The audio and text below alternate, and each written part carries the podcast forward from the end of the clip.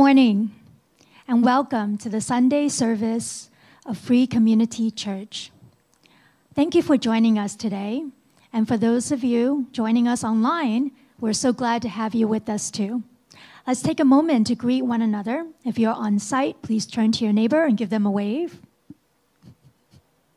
And if you're joining us remotely, please feel free to type a greeting in the chat, and our friendly moderators will be there to respond to any messages. As we enter into this sacred time, please stand as you're willing and able and join me in the call to worship. Hungry for meaning? Welcome home. Thirsty for purpose? Welcome, home. Yearning for comfort? Welcome, home. Burning for challenge? Welcome home. Ready for learning?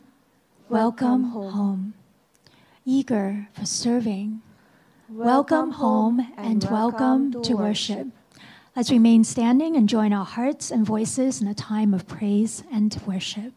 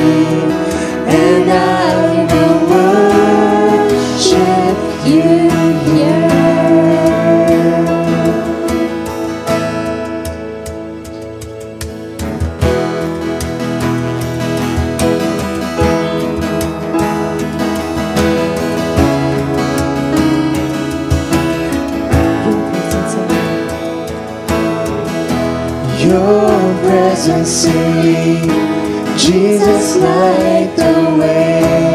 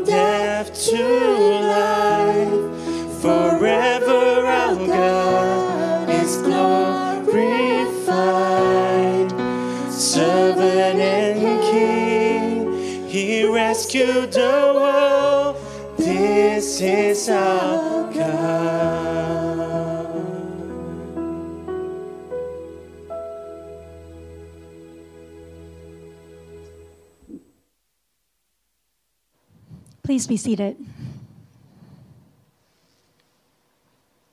Let us bring our thanksgiving and concerns before God in prayer.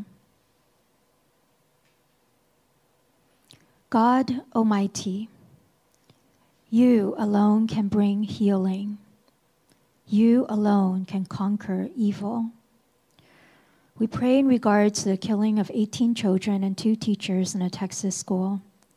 You are present with those who grieve their losses and also the children and the school staff who survived and are affected. We pray for changes to public opinion regarding gun laws. God, we live in a world where some tragedies get more media attention than others. You are just as present with the families who grieve for the 11 babies who died in a hospital fire in Senegal, a million people affected by floods in India, and 280 million people who are in danger of malnutrition as a result of food shortages influenced by the war in Ukraine. The magnitude of the numbers overwhelm us, but to you, each number represents a person you know and love. So help us not to turn away. The more we pray, the more we pay attention, the more we pray, the more opportunities you'll have to wake our conscience, to change our hearts, and to move us to action. We thank you for opportunities to care for people in our community through the Team Art Project and home visits. You told us that when we do an act of kindness to the very least, we are doing it to you. You are the one who is lying in a hospital bed, living in a rental flat, and on death row. Help us to see that it is always you we are serving. We thank you for those who set the example among us, for Kin's work organizing the food drive donations, and with Molly visiting Teresa in the old folks' home. We pray that Teresa may enjoy good health and spirits each day. We pray for Miak as he takes his leave to rest and enjoy activities and time with family. Likewise, we pray for school age youth as they start their school holiday to enjoy their time of school and play with friends and family. Meet us here today through the preaching of your word and the music that inspires us to worship you. Gracious God, to you be all glory and praise. In Jesus' name, amen.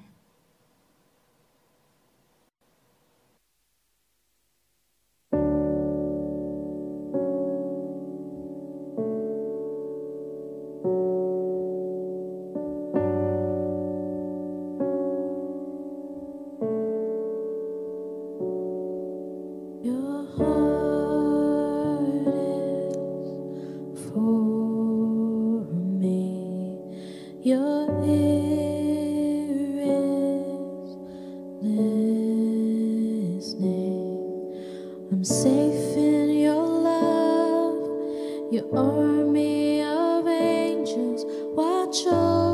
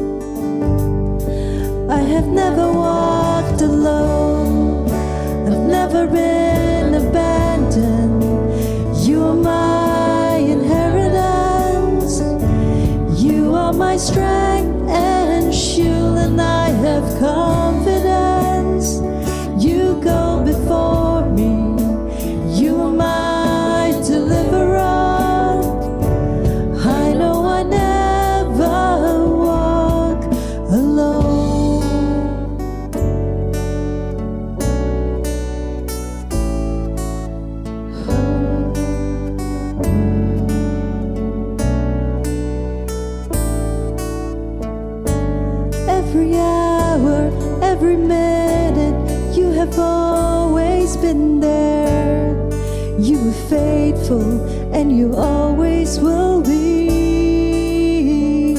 In every triumph, every failure, you are loyal to me. You are faithful, and you always will be. And every hour, every minute,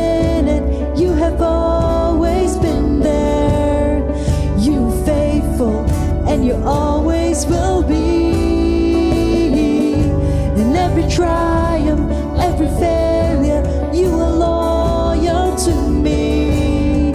And you are faithful, and you always will be. You are faithful, and you always will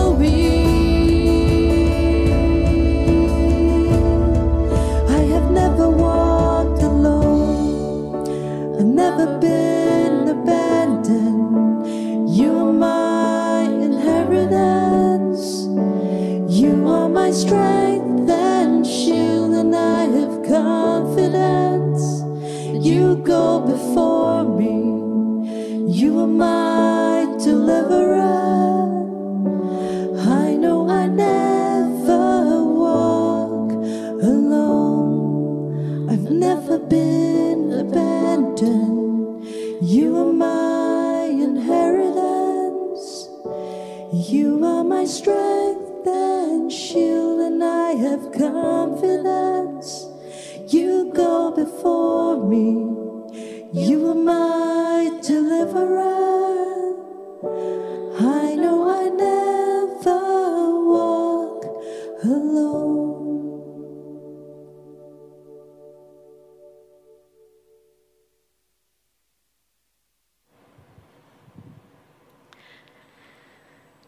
Indeed, we never walk alone. And how much we can gain strength and courage from that to know that God walks with us always, every moment. So, good morning and welcome to our service this morning. For those of you on site, so nice to see all your faces, both new faces as well as old timers. Um, so nice to see you. And those of you online, hi, welcome. I can't see you, um, but I wanted you to know and to welcome you in the love of the Lord. So this morning, I wanted to invite you to join us on fcc.la slash menti, all right? Because usually we use uh, menti.com uh, as a way for us to interact during the sermon. Uh, there'll be a couple of questions in there. Uh, love to hear your insights, uh, your responses, and that helps build the sermon together. All right, so if you're new with us, uh, the easiest way is to go into uh, any browser and go fcc.la slash menti. It'll take you right into the menti um, that we have for today. Or if you prefer the more traditional way, you can go into menti.com and use the code up there or the QR code 37147402. All right? So just give you a couple of minutes uh, to get online. So last week, Myak spoke about healing and the important difference between healing, what it means to be healed, and what it means to be cured. And if you missed that sermon, you can find it on our YouTube channel. I would encourage you to go check it out. You know, one significant element that is closely related to healing is that of faith. The issue of faith and healing is quite tricky because I have heard Christians berate others for having a lack of faith. Have you experienced that before? Heard of that? And correlating a person's sickness or non recovery to the amount of faith one has. I think that is at best simplistic, and at worst, it can be very harmful and damaging. One of my friends who was serving in full time ministry discovered that she had cancer at a relatively young age. And some of her church friends told her the reason why she wasn't recovering was because of her lack of faith or perhaps some hidden sin in her life. What a horrible thing to say to someone who was already suffering so greatly. It really broke her heart, and it almost broke her spirit. She eventually recovered, thankfully, but her experience reminds me how important our conversations around faith are. We talk a lot about faith because we are a church. But what do we really understand about faith? And today we're looking at a passage that I hope will give us a fresh understanding of faith. I think it might be a familiar passage to many of us, but it's found in Acts 16. And let me read it to you. Once, when we were going to prayer, we met a household worker who was possessed by a spirit of divination and who made a great deal of money for her employers through its fortune telling. So she began to follow Paul and the rest of us, shouting, these are faithful followers of the Most High God who proclaim to you the way of salvation. And she did this for many days. And finally, one day, Paul lost his temper and he turned around and he said to the Spirit, In the name of Jesus Christ, I command you to leave this woman. And it left her that moment. When her employers saw that their profitable operation was now hopelessly dead, they seized Paul and Silas and dragged them before the authorities in the public square. And they brought them to the chief magistrates and said, These people are Jews, and they're disturbing the peace by advocating practices which is unlawful for us Romans to accept or practice. And the crowd joined in in, in the attack on them. And the magistrates stripped them and ordered them to be flogged. They were whipped many times and thrown into prison, and the jailer was told to keep a close watch on them. So, following these instructions, the warden threw them into the innermost cell of the prison and chained their feet to a stake. And about midnight, Paul and Silas were praying and singing hymns to God as the other prisoners listened. Suddenly, there, a severe earthquake shook the place, rocking the prison to its foundation. And immediately, all the doors flew open, and everyone's chains were pulled loose. When the jailer woke up and found the doors wide open, he drew a sword and was about to commit suicide, presuming that the prisoners had escaped. But Paul shouted, Don't harm yourself. We're all still here. The jailer called for a light and then rushed in and fell trembling at the feet of Paul and Silas. And after a brief interval, let them out and asked them, What must I do to be saved? They answered, Believe in Jesus the Savior, and you will be saved, you and everyone in your household. They proceeded to preach the word of God to the jailer and his whole household. At the late hour of the night, he took them in, bathed their wounds, and then he and the whole household were baptized. And he led them up into his house, spread a table before them, and the whole family joyfully celebrated their newfound faith in God. In this story, we see how faith changes not just the individual, but how it has the potential to change the lives of those around them.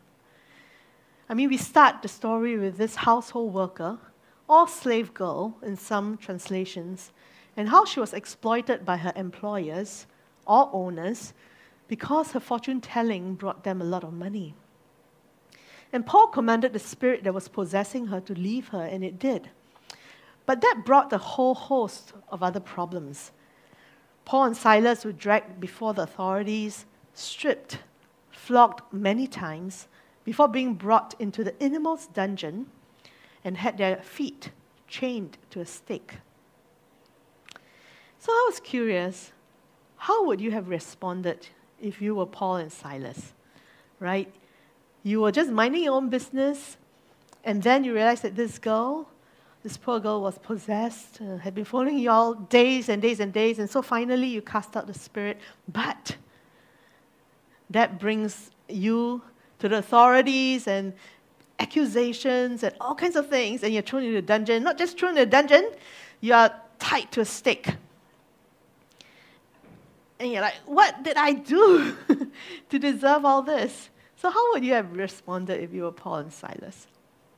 Do nothing? Yeah? I mean, what could you do, right? You're stuck there. Regret.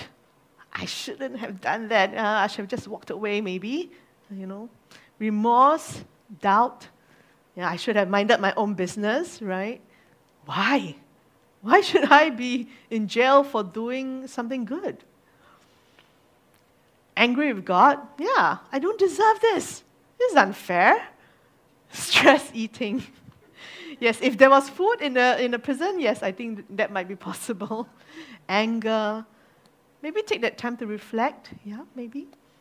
So regret is quite a big thing there, right? I mean, some of us may go, ah, oh, should have done that, man. Yeah, I mean, how, what, what kind of outcome did it get me, you know? Unfairness. You feel like scolding them, right? Injustice, just all this anger and this stress and regret and doubt, frustration, the sense of injustice and unfairness, right? That will be usually our human response, right? To sulk. Yeah, every right to sulk, but just sitting there going, why am I the one in prison? Right? Trust. Wow, yeah, to cry out. The power of this story is how Paul and Silas respond to their wrongful imprisonment. They could have become resentful, bitter, angry, regretful, maybe, or even fearful for their lives. Right? What's going to happen to us? Will we be killed? Or just feeling hopeless, helpless. I tried to do something good, but here I am, right? Accused of something, of a crime that's not even a crime. I know I might have felt that way, like many of you. Doubt, frustration, anger at the injustice, feeling hopeless. But Paul and Silas, they respond by worshiping, praying and singing hymns to God, to be exact would that be something we would do in that moment of despair? Would we turn to worship, to prayer? Can you imagine if you were one of the other prisoners there with them? In the midst of the darkness, suddenly you hear one voice singing, and you wonder, Am I hearing things? Who in their right mind would be singing in a place like this? And then you hear another voice joining in. Two voices. And soon the entire prison is filled with prayers of faith and songs of hope. And you cannot help but feel drawn in. And a sense of peace and comfort comes over you. And then out of nowhere, a huge earthquake shakes the whole prison, and you are shocked to see all the doors flying open and everyone's chains pulled loose. Your chains are unfastened, and you are free. Free at last. And at that moment, you realize it's not just physical freedom you're experiencing, there's something deeper, more profound. Something has changed deep within you. It's as if your inner chains have been pulled loose and unfastened. So I wanted to ask you you may not be a physical prisoner like the other prisoners that were with Paul and Silas that day. But I wonder if there are ways in your life that you feel shackled, that you feel chained in some way, trapped in some way. Could it be some of your ways of thinking? Your ways of feeling? You keep coming back to a certain thought or feeling that holds you back from being able to do the things you want to do. Perhaps some ways of acting. Things that you don't want to do, but you end up doing. In what ways do you feel shackled in your life? Expectations? Absolutely, right? We have tremendous expectations, and sometimes our expectations are good, but sometimes they hold us back, they hold us down. People pleasing, immobilized by fear. Very true, right? Many of us can identify the people pleasing, fear, past baggage, illness, right? Life choices, a slave to drugs, desire. And that's a big one, right? Sometimes we are trapped by our own desires. Mental health struggles, worrying unnecessarily. Mm-hmm.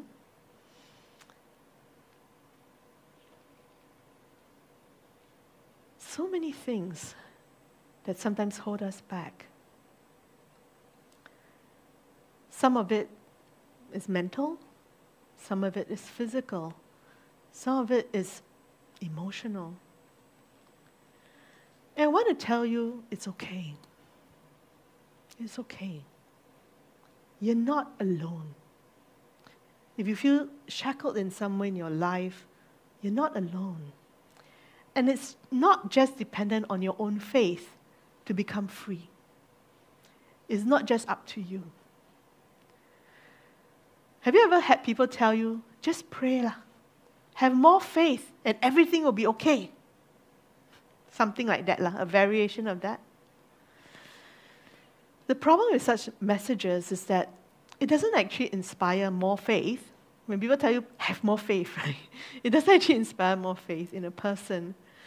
If someone were to say that to me while I was struggling or going through a difficult time, I would probably feel even more inadequate and guilty for not having more faith. But you notice in verses 25 and 26, it says, About midnight, Paul and Silas were praying and singing hymns to God, and the prisoners were listening to them. And suddenly there was an earthquake so violent that the foundations of the prison were shaken, and immediately all the doors were opened, and everyone's chains were unfastened. Everyone's chains. Not just the ones who were praying and singing, everyone's chains were unfastened. Although it was only Paul and Silas who were praying, singing hymns that night, yet it was all of the prisoners who were freed. Like somehow the faith of two was sufficient for the whole group. And we also see later that the faith of the jailer led to his entire household hearing the gospel and being saved too. And sometimes you may wonder if you have enough faith or if you have the right kind of faith. But something Nadia Bolz-Weber said makes a lot of sense. She said faith is never given in sufficient quantities to individuals. It's given in sufficient quantities to communities. To communities. Because faith isn't an individual competition, it's a team sport. We are the team. It's not whether I have more faith than you or if your faith is better than mine. God has provided in us all the faith sufficient for our freedom. Almost like a revised version of the story of the paralytic, right? We just have to take turns being the ones lowered through the roof to Jesus. and being the ones doing the lowering. Remember that story? The four friends who brought the paralytic to Jesus? Sometimes we are that four friends helping to lower someone to Jesus. And sometimes we are the ones who need help to be lowered. There's enough faith to go around. There's enough love. There's enough freedom. We need to realize that we can rely on the faith of others, the songs of others, the prayers of others sometimes. And we need to also become people that others can rely on. Can others rely on you, on your faith, your songs, your prayers? I reflected on my own life and whose faith, songs, and prayers I have relied on to get here. There are many, many people who have made a difference in my life. But one story I heard as a child remains etched in my memory. My father has 12 siblings. Quite a lot, right? So altogether, they have 13 of them. And my grandfather's first wife died while giving birth to her sixth child, a girl. Due to cultural superstitions and because she's a girl, the extended family considered the girl a jinx, insisted that she would bring bad luck to the family, even more bad luck, if she was not buried with her dead mother. That was a horrific custom at that time, and people reacted out of fear and ignorance. The only reason my auntie, this was my sixth auntie, survived was because a grand aunt stood up and spoke up for her. And this grand aunt said, I am a Christian. I know I am a minority in this family, but I don't believe this baby girl is a jinx. And she does not bring bad luck. If no one will take her, I will take care of her and I'll bring her up myself.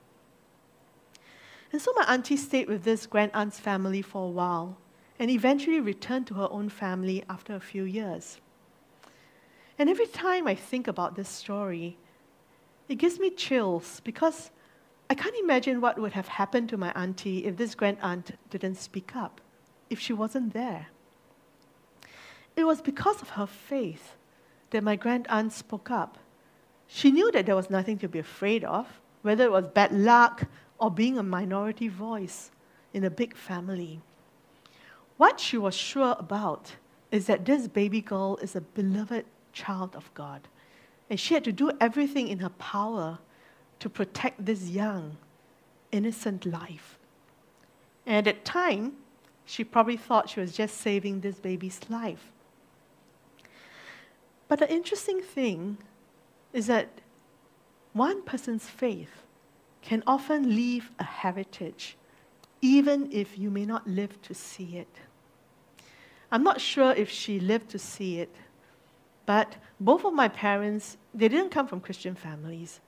When I was younger, my parents identified as free thinkers. But over time, now, three quarters of my dad's siblings, and that's a lot, right? Because he has 12 siblings. Three quarters of my dad's siblings and their families became Christians along the way. Even that auntie who was saved as a baby. And it wasn't because this grand aunt tried to convert everyone, go to everyone, like, tried to like tell them the gospel. In fact, she didn't even try to share the gospel. She just let her actions and love speak for itself. And so her family was known as that kind and generous, loving Christian family. So when I was born, my parents decided to name me Pauline after one of their friends. Pauline actually means small and cute, kind of. But this name was, I was cute when I was young. but this name was originally not in my birth certificate because my grandfather objected to us having English names. But my whole extended family called me Pauline anyway since I was young. And later on, my mom and I became Christians around the same time. And then we brought my siblings and my dad to church. And I decided to get baptized when I was 19. And I chose to keep Pauline as my baptism name to honor my parents' choice of name for me And also because Pauline is the female form of Paul. And I thought that was kind of meaningful. I didn't know what plans God had for me at that time, but surely God knew. And perhaps my name was just God's way of showing me that God truly knew me even when I was in my mother's womb, and that God had wonderful plans for my life. And I know it's true for you too. I'm not more special than you. God knit you together in your mother's womb and knew all the plans for your life. Every generation has something, someone, some people group we need to stand up for. Maybe now we don't have the custom of trying to bury babies with their mother, but we still have children, people who need help, people who need to be stood up for. For a church that accepts and affirms the LGBTQIA, you may think it's enough to just speak up for this community, for the LGBTQIA. After all, many of us are considered part of a minority group that is actively discriminated against. Whether it's because you're a woman, or because you identify as LGBTQIA, or a member of a minority race, or any other labels that society tends to put on you, you may experience discrimination in various ways. But I want to also let you know, and want you to be aware that each of us are complex, intersectional beings. There are many intersections within us. We may express, experience oppression in some ways, but we are also privileged in many ways. For example, I am a woman, I identify as LGBTQ, and there are various ways that I experience discrimination. And when you think about your own life, I'm sure you would be able to think of that too. However, I am also Chinese, and I'm very aware that I'm part of a majority race in Singapore. I don't experience the microaggressions that our minority races experience every day. And I've had opportunities to be relatively highly educated. That affords me some privileges that gives me access to certain arenas that someone of a different race or someone with a different educational level has no access to. So I wanted us to just take a minute to look at our own lives and our own identity. In what ways are you oppressed? In what ways do you sometimes experience discrimination? And in what ways are you privileged? I know this is a question that sometimes you don't really think about, but there's a reason why I'm asking this question, and I'll tell you later. Okay? In what ways are you oppressed? Because of your identity, because of whatever labels that society puts on you. But in what ways are you also privileged? So that you have access to some things that others don't. IQ. Yeah. So I would imagine that is a privilege, right? If you have higher IQ, this world values you more, correct? This world also values educational qualifications. You might be very smart, but if you don't have the right qualifications, you might be penalized for that too, right? For being LGBTQIA, right? the many different discriminations that we face in the world, but especially in Singapore, where even legally uh, it is an issue. Being a gay male, I'm oppressed, but being a male Chinese, I have privilege. Yes. Thank you. Oppressed, being minority, LGBTQ, privilege, high income profession. Yes. Family and peer pressure. Mm-hmm. Coming out in the care center, I guess that would be difficult, right? Lots of discrimination there, perhaps. Family background and achievements, or lack of, yes. Group think, okay. Being white, okay. Yeah. Being oppressed, yes. Mental illness, Somehow society has a lot of stereotypes, very negative stereotypes of mental illness, and therefore you experience discrimination. Privilege is educational qualifications, access to information and technology, yes. Right? There are many parts of the world that does not have the same access that we do. Oppression does not get in my way anymore. That's great. I'm happy for you. Oppressed for not being married with kids. Mm-hmm. No extra NS pay, yes. Privilege being middle class Chinese. Having been through an immoral past, oppressed as a woman, as a dependent, right? Privileged by race, cisgendered, wealth, education, considered good looking, yes. Hey, looks is a privilege, right? In our world, yes. right. Very privileged, intellect, looks, ethnicity. Wow, we got everything, huh? Educational background, favor from God, yeah. So good. Oppressed, family, familiar circumstances, poor health. Okay. Thank you so much for taking the time to engage in this reflection exercise with me. And please go ahead and continue to um, put on your responses. We are all complex, intersectional beings. What this means is that we cannot continue living solely under a victim mentality. Because our minority status is not everything that defines us. And I must be careful here to say that I'm not saying forget about your oppression or ignore how you're being discriminated against. That's not what I'm saying. No. We must heal, speak up, resist, and work towards a better world. That's what we're called to do. But I want us to appreciate the marvelous, complex, courageous, strong beings that we are, that each of you are. What defines us first and foremost is that we are children of God. God's beloved, the ones whom God loves. And based on that foundation of love, we have been created to have a unique identity with a combination of strengths and weaknesses. And in this world, there are places where we are oppressed and places where we are privileged. And I'm talking about our identity because faith is something we engage with all our hearts, with every part of who we are. We don't engage with faith half heartedly, but with all that we are, every single part of us. Paul was a Jew who taught others about Jesus, and that actually made him a minority.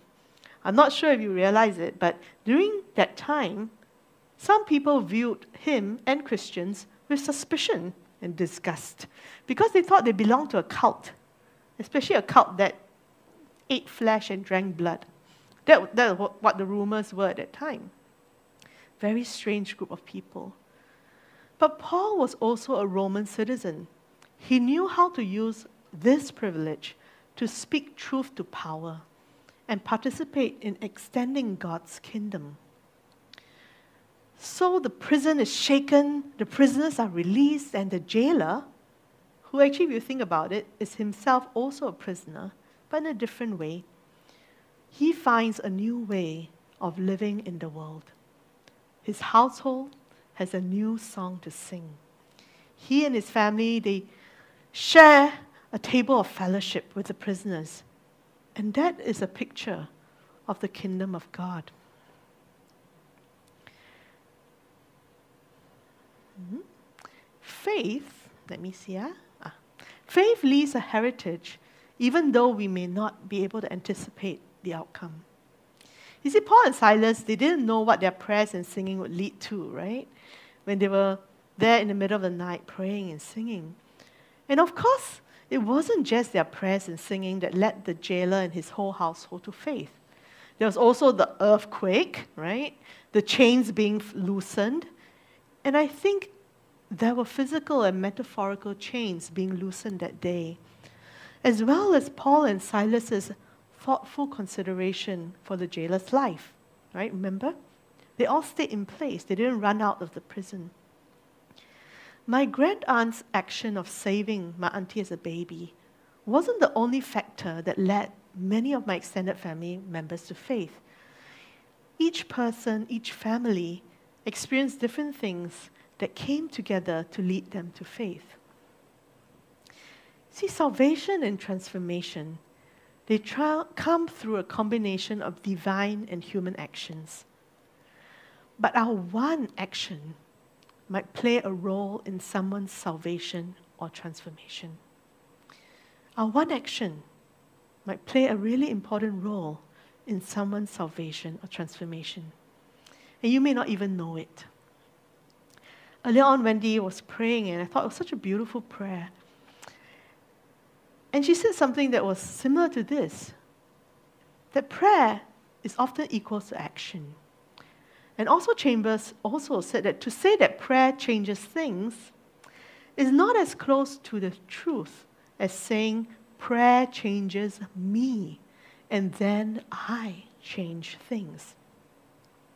So when you pray, are you ready to be involved in God's answer to your prayer? Are you ready to say, Here I am. God, use me. If there's something I can do to allay that suffering, to respond to that prayer, use me. I know all this may sound a little bit daunting, right? But faith is not a competition between individuals. We are not meant to do it alone. It is a team sport. The writer of Hebrews tells us that we are surrounded by a great cloud of witnesses to the life of faith. You can find that in Hebrews 11 and 12. When we sing hymns or worship songs, we're not just singing here now. We join our voices to those who have sung before us. Paul and Silas in the prison, the early Christians in the upper room, the desert fathers and mothers escaping persecution, the civil rights marchers who walked the path of faith and resistance so that every human being can live with dignity, and people like my grand aunt who spoke up for a helpless baby. We may not realize it, but there's so much prayer and faith surrounding us all the time. And it has an impact on us in ways that we don't even know. But for those that we do know, I was just curious who in your life has had an impact on your faith? If you think back on your life and your faith journey, your spiritual journey, who in your life has had an impact on your faith? Was it your parents? Was it a Sunday school teacher or a teacher at school? Was it an uncle, auntie, brother, sister, cousin, friend? Who? My dad, my parents, my mentor, my pastor, my sister, yeah, myself, my pastor in rehab, mm-hmm. My brother, my primary school, my teacher, my partner, and partner comes out quite a bit, yeah. Pastor as well, you know. And many family members, right? And school and friends. My best friend, right? Ex boss, the FCC community. I'm glad for that. My spouse, parents come up a lot too. School teacher, so many people who have had an impact on our faith. I want you to see the people up there on the screen. And I want you to know and to realize that these are not special saints. They are people, ordinary people like you and me. And so, if you are a parent, an aunt, a teacher, a friend, a partner, you have the potential to make a difference in someone else's life. Our heritage of faith involves the people who have gone before us, the people presently here with us in community, and the people whose lives we may potentially impact for generations to come because we choose to use our voices, our lives, to speak up for and embody love and justice. Our faith needs to be a wholehearted faith, not a fragmented one, one that involves all of us, our whole identity, everything. To love the Lord our God with all our hearts, bodies, minds, and souls. Heart and mind, body and soul aligned. Love that consumes and envelopes the entire self. No holding back, no fear. We cannot live the life of faith half heartedly. When asked by a religious leader, teacher, to name the most important command of Scripture, what did Jesus say? Jesus quoted from the Hebrew Scriptures, something that the Jews were very familiar with. And you, you would know that from Deuteronomy. It's a prayer called the Shema, which means hear.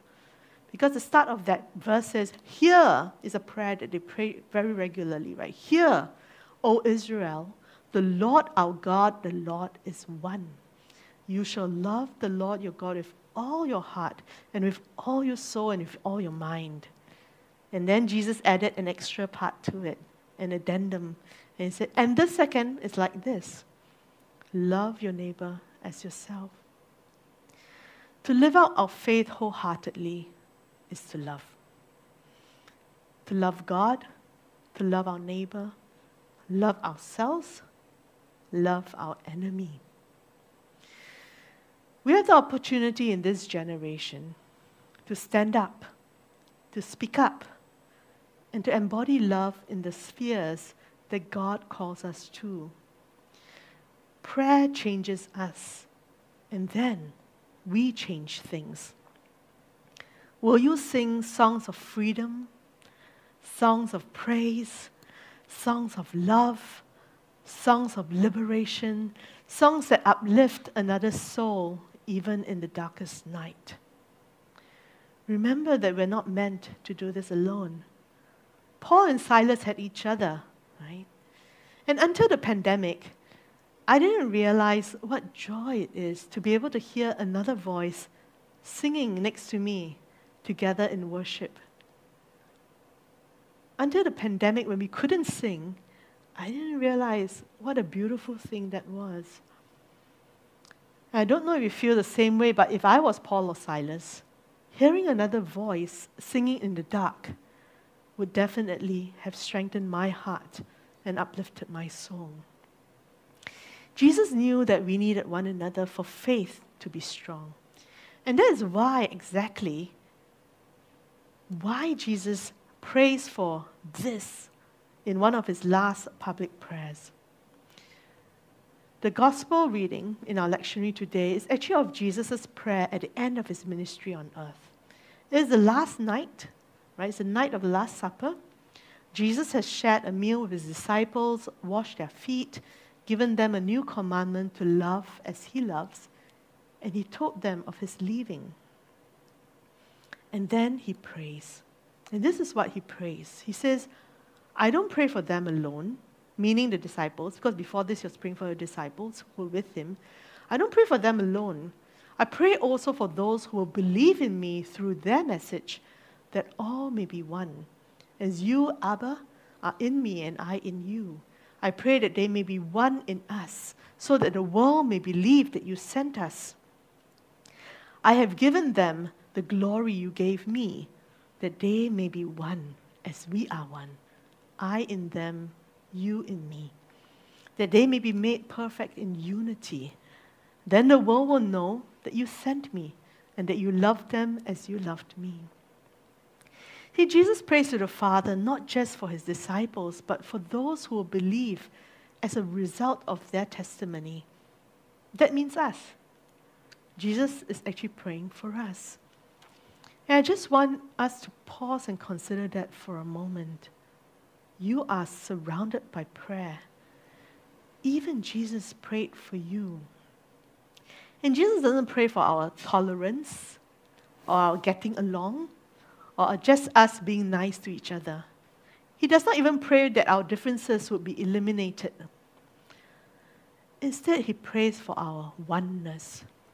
He prays that we would be one as he and Abba are one.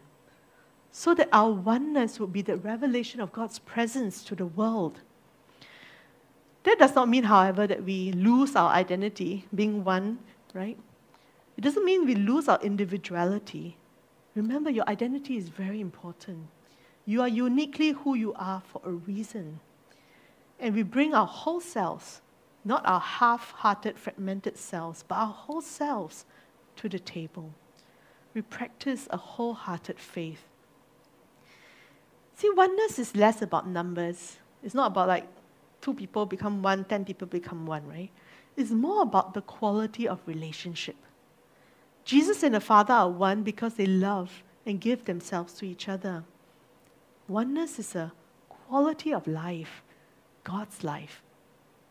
Jesus' prayer for oneness is ultimately that we would be like God. Oneness is not about eliminating differences, it is about love. Love is the only thing that can ever overcome division. And that is why, over and over, Jesus tells us to love with our whole hearts, minds, and souls. To love God, love your neighbor, love yourself, love your enemy. Our love reveals God's presence in the world. And we can practice a wholehearted faith because God has given us enough faith as a community so that we can take turns lowering each other down to Jesus. We are blessed with a rich heritage of faith. Those who have gone before us, the faith that exists now between us, and the faith that we leave to generations after us. Today we'll be closing with a song. And it's an old song called Find Us Faithful. I first heard it when I was a student. so you know it's quite old, uh, quite many years ago. And I found it quite moving and inspiring at that time. And I had chosen this song for worship earlier on in the week. And yesterday, as I was listening to this song on repeat, I don't know why, but I started tearing. And the two emotions that I felt were gratitude and motivation. Gratitude that you and I are not doing this alone. We are surrounded by prayers and faith and songs and love. We are where we are because of the prayers and faith of many, some of whom we know and some of whom we don't. And motivation because, in the same way that others have prayed for us and loved us, I pray that our faith, our prayers, our songs will do the same for others who come behind us. And so I want to invite you even as we sing this song, may this be your prayer. May this be our prayer. Amen.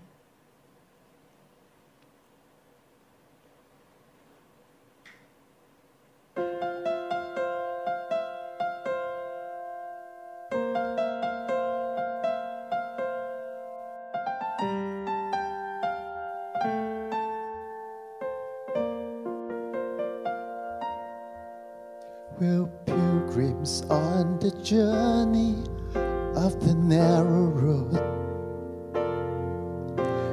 Those who've gone before us light the way. Cheering on the faithful, encouraging the weary. Their lives a stirring testament to God's sustaining grace. Surrounded by so great a cloud of witnesses, let us run the race not only for the prize, but as those who've gone before us. Let us leave to those behind us the heritage of faithfulness passed on through godly lives. Oh, may all us find us faithful. May the fire of our devotion light their way. May the footprints that we leave lead them to believe and the lives we live inspire them to obey.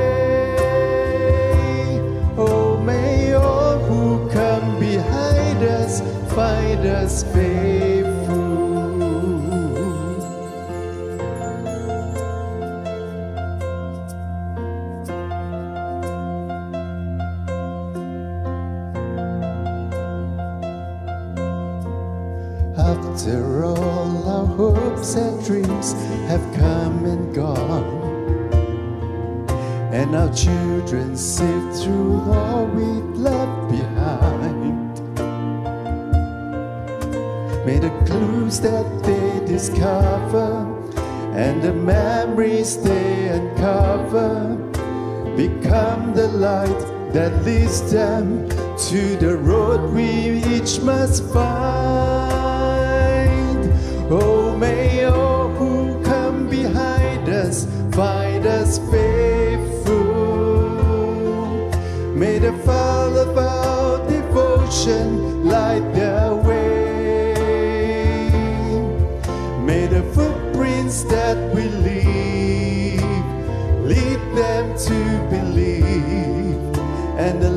We live inspire them to obey.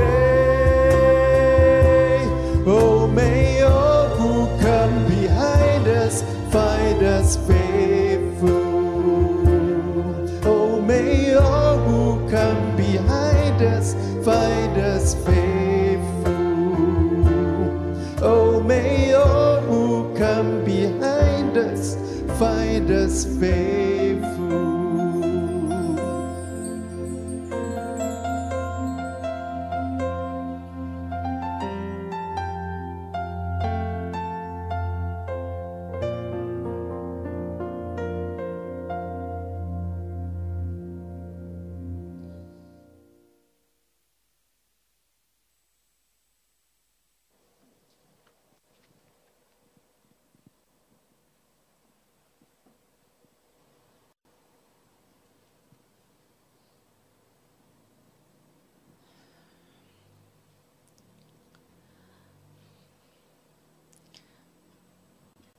Come now to a time of communion. Uh, for those who are joining us from home, now will be a good time to prepare your elements so that um, we can partake the celebration together. We gather each Sunday at this table, even though at this time we are not all physically together. The table of God's feast transcends time and space because God's love transcends all boundaries. So, this table recognizes no boundary. Here at FCC, we celebrate an open table. This means you do not have to be you do not have to meet any criteria. You do not have to be a member of FCC. You do not have to be baptized. You only need to recognize that God's grace is sufficient.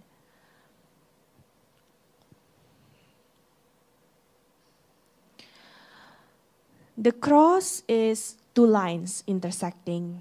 The cross is where sorrow meets joy, where pain meets healing, fear meets faith, death meets resurrection, and hate meets love.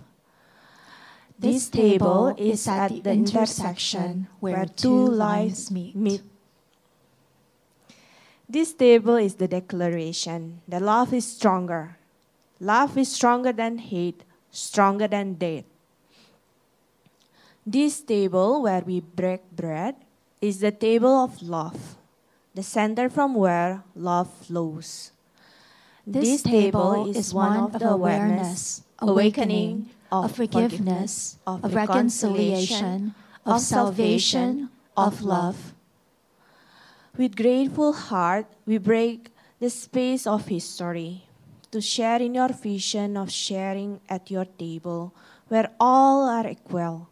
We all are free. We ask you to bless this bread and this cup. Through this meal, make us the body of Christ, that we may join with you in promoting the well-being of all creation. Amen. We remember on the night when Jesus and, his, and the disciples had their last meal together. Jesus took the bread, gave thanks, and broke it.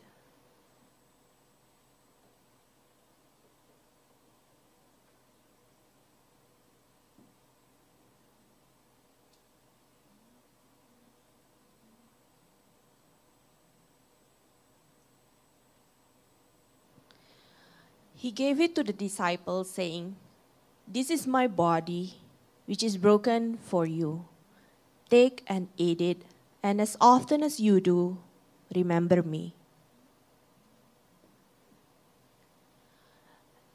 In the same way, he took the cup, and after giving thanks, he gave it to the disciples. He said, Drink this, all of you. This cup is the new covenant, poured out for you and for many.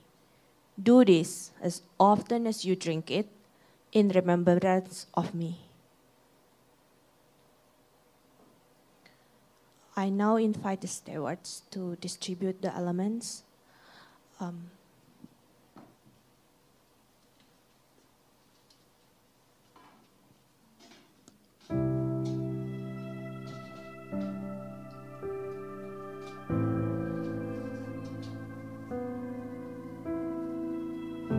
For those joining us for the first time, please hold to your elements first so that we can all partake together.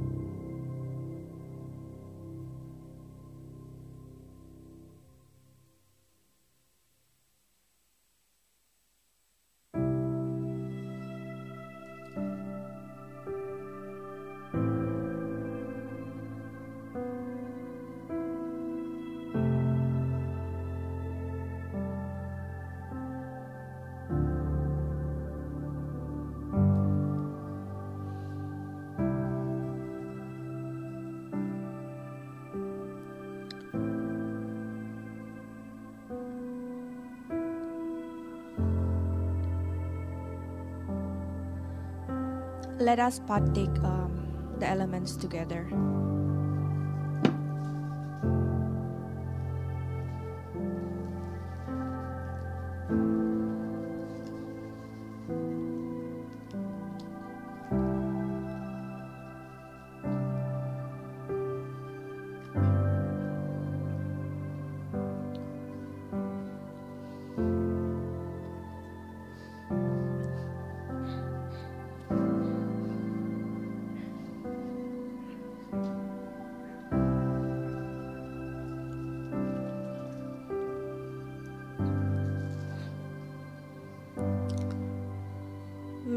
Invite you to stand in body and in spirit to join in this prayer.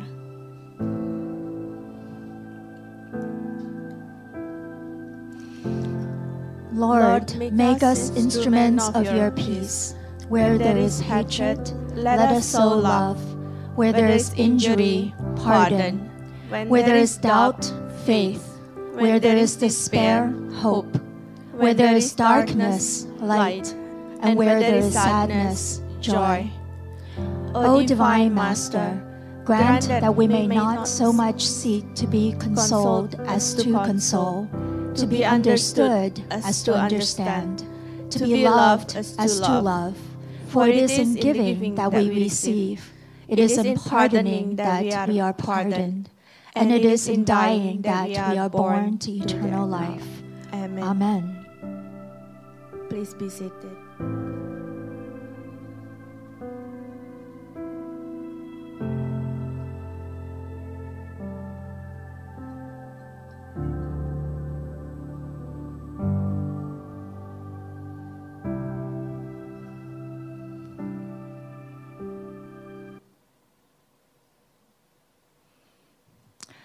Um, well, thank you again for coming to our service, and thank you, Pauline, for um, for your sermon. I think my prayer about asking God to meet us here today has been answered. Um, so thank you. Um, welcome again to the Sunday service of Free Community Church, where Free stands for First Realize Everyone's Equal. FCC is an inclusive and affirming church. Uh, that means that you're welcome here, regardless of your theological background, your gender identity, your sexual orientation, economic status, or any other label that the world puts on you. So, to, to our members who um, and others who attend uh, us to worship with us regularly, um, and to those joining us for the first time, welcome home. My name is Wendy, and I am the service leader for today. Uh, if you're watching this online and the sermon has blessed you, please give the video a like and subscribe to our channel. If you're new to our church or this is the first time that you're joining us online or on site, uh, we invite you to leave your details at fcc.law slash welcome or scan the QR code and one of our uh, pastor or staff will connect with you to find out uh, more about how we can serve your needs. We also have a newcomers meeting every month on the last uh, Sunday, and uh, that's today uh, after service. Uh, so this is a chance for you to meet our pastors and some of our leaders and learn more about who we are and what we believe as a church. Uh, like I said, the next meeting is today, and you can sign up. You still you can still sign up uh, by emailing info at freecomchurch.org. So now let us continue to worship God with our giving.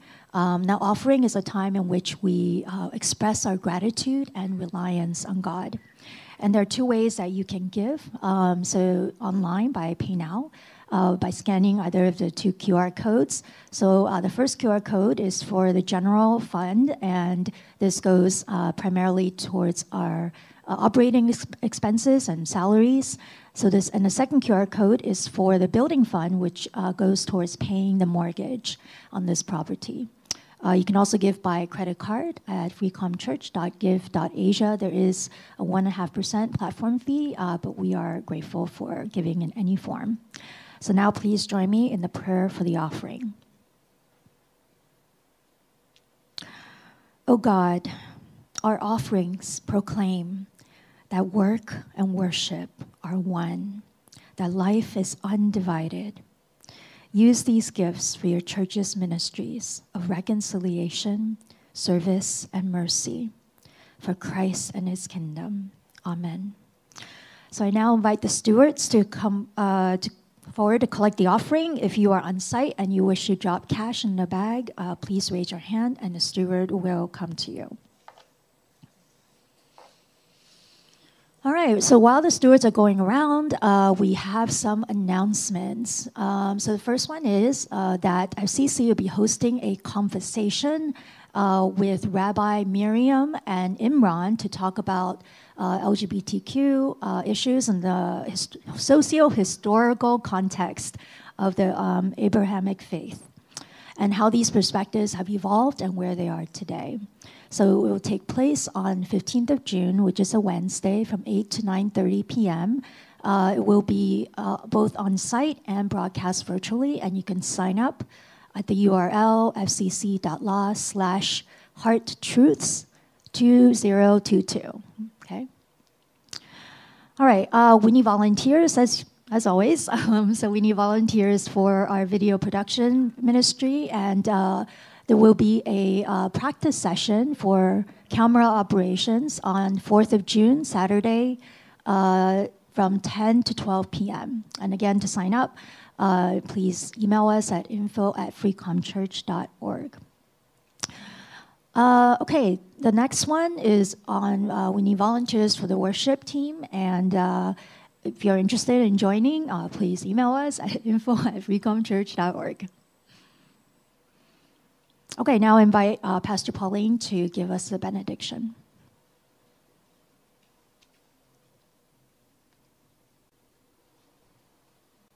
Will you stand as you're willing and able to receive the benediction?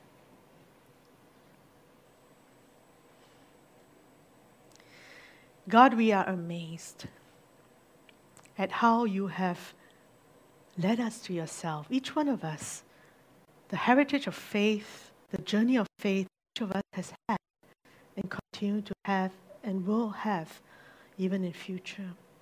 God, thank you that you have a purpose for all of our lives. And that in some ways, our faith, our songs, our prayers can make a difference to the people around us now and to the people who come after us. And so, God, help us. Help us to be your people who are strong, courageous, and faithful.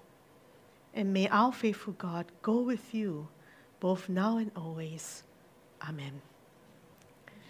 Thank you so much for joining us for service today.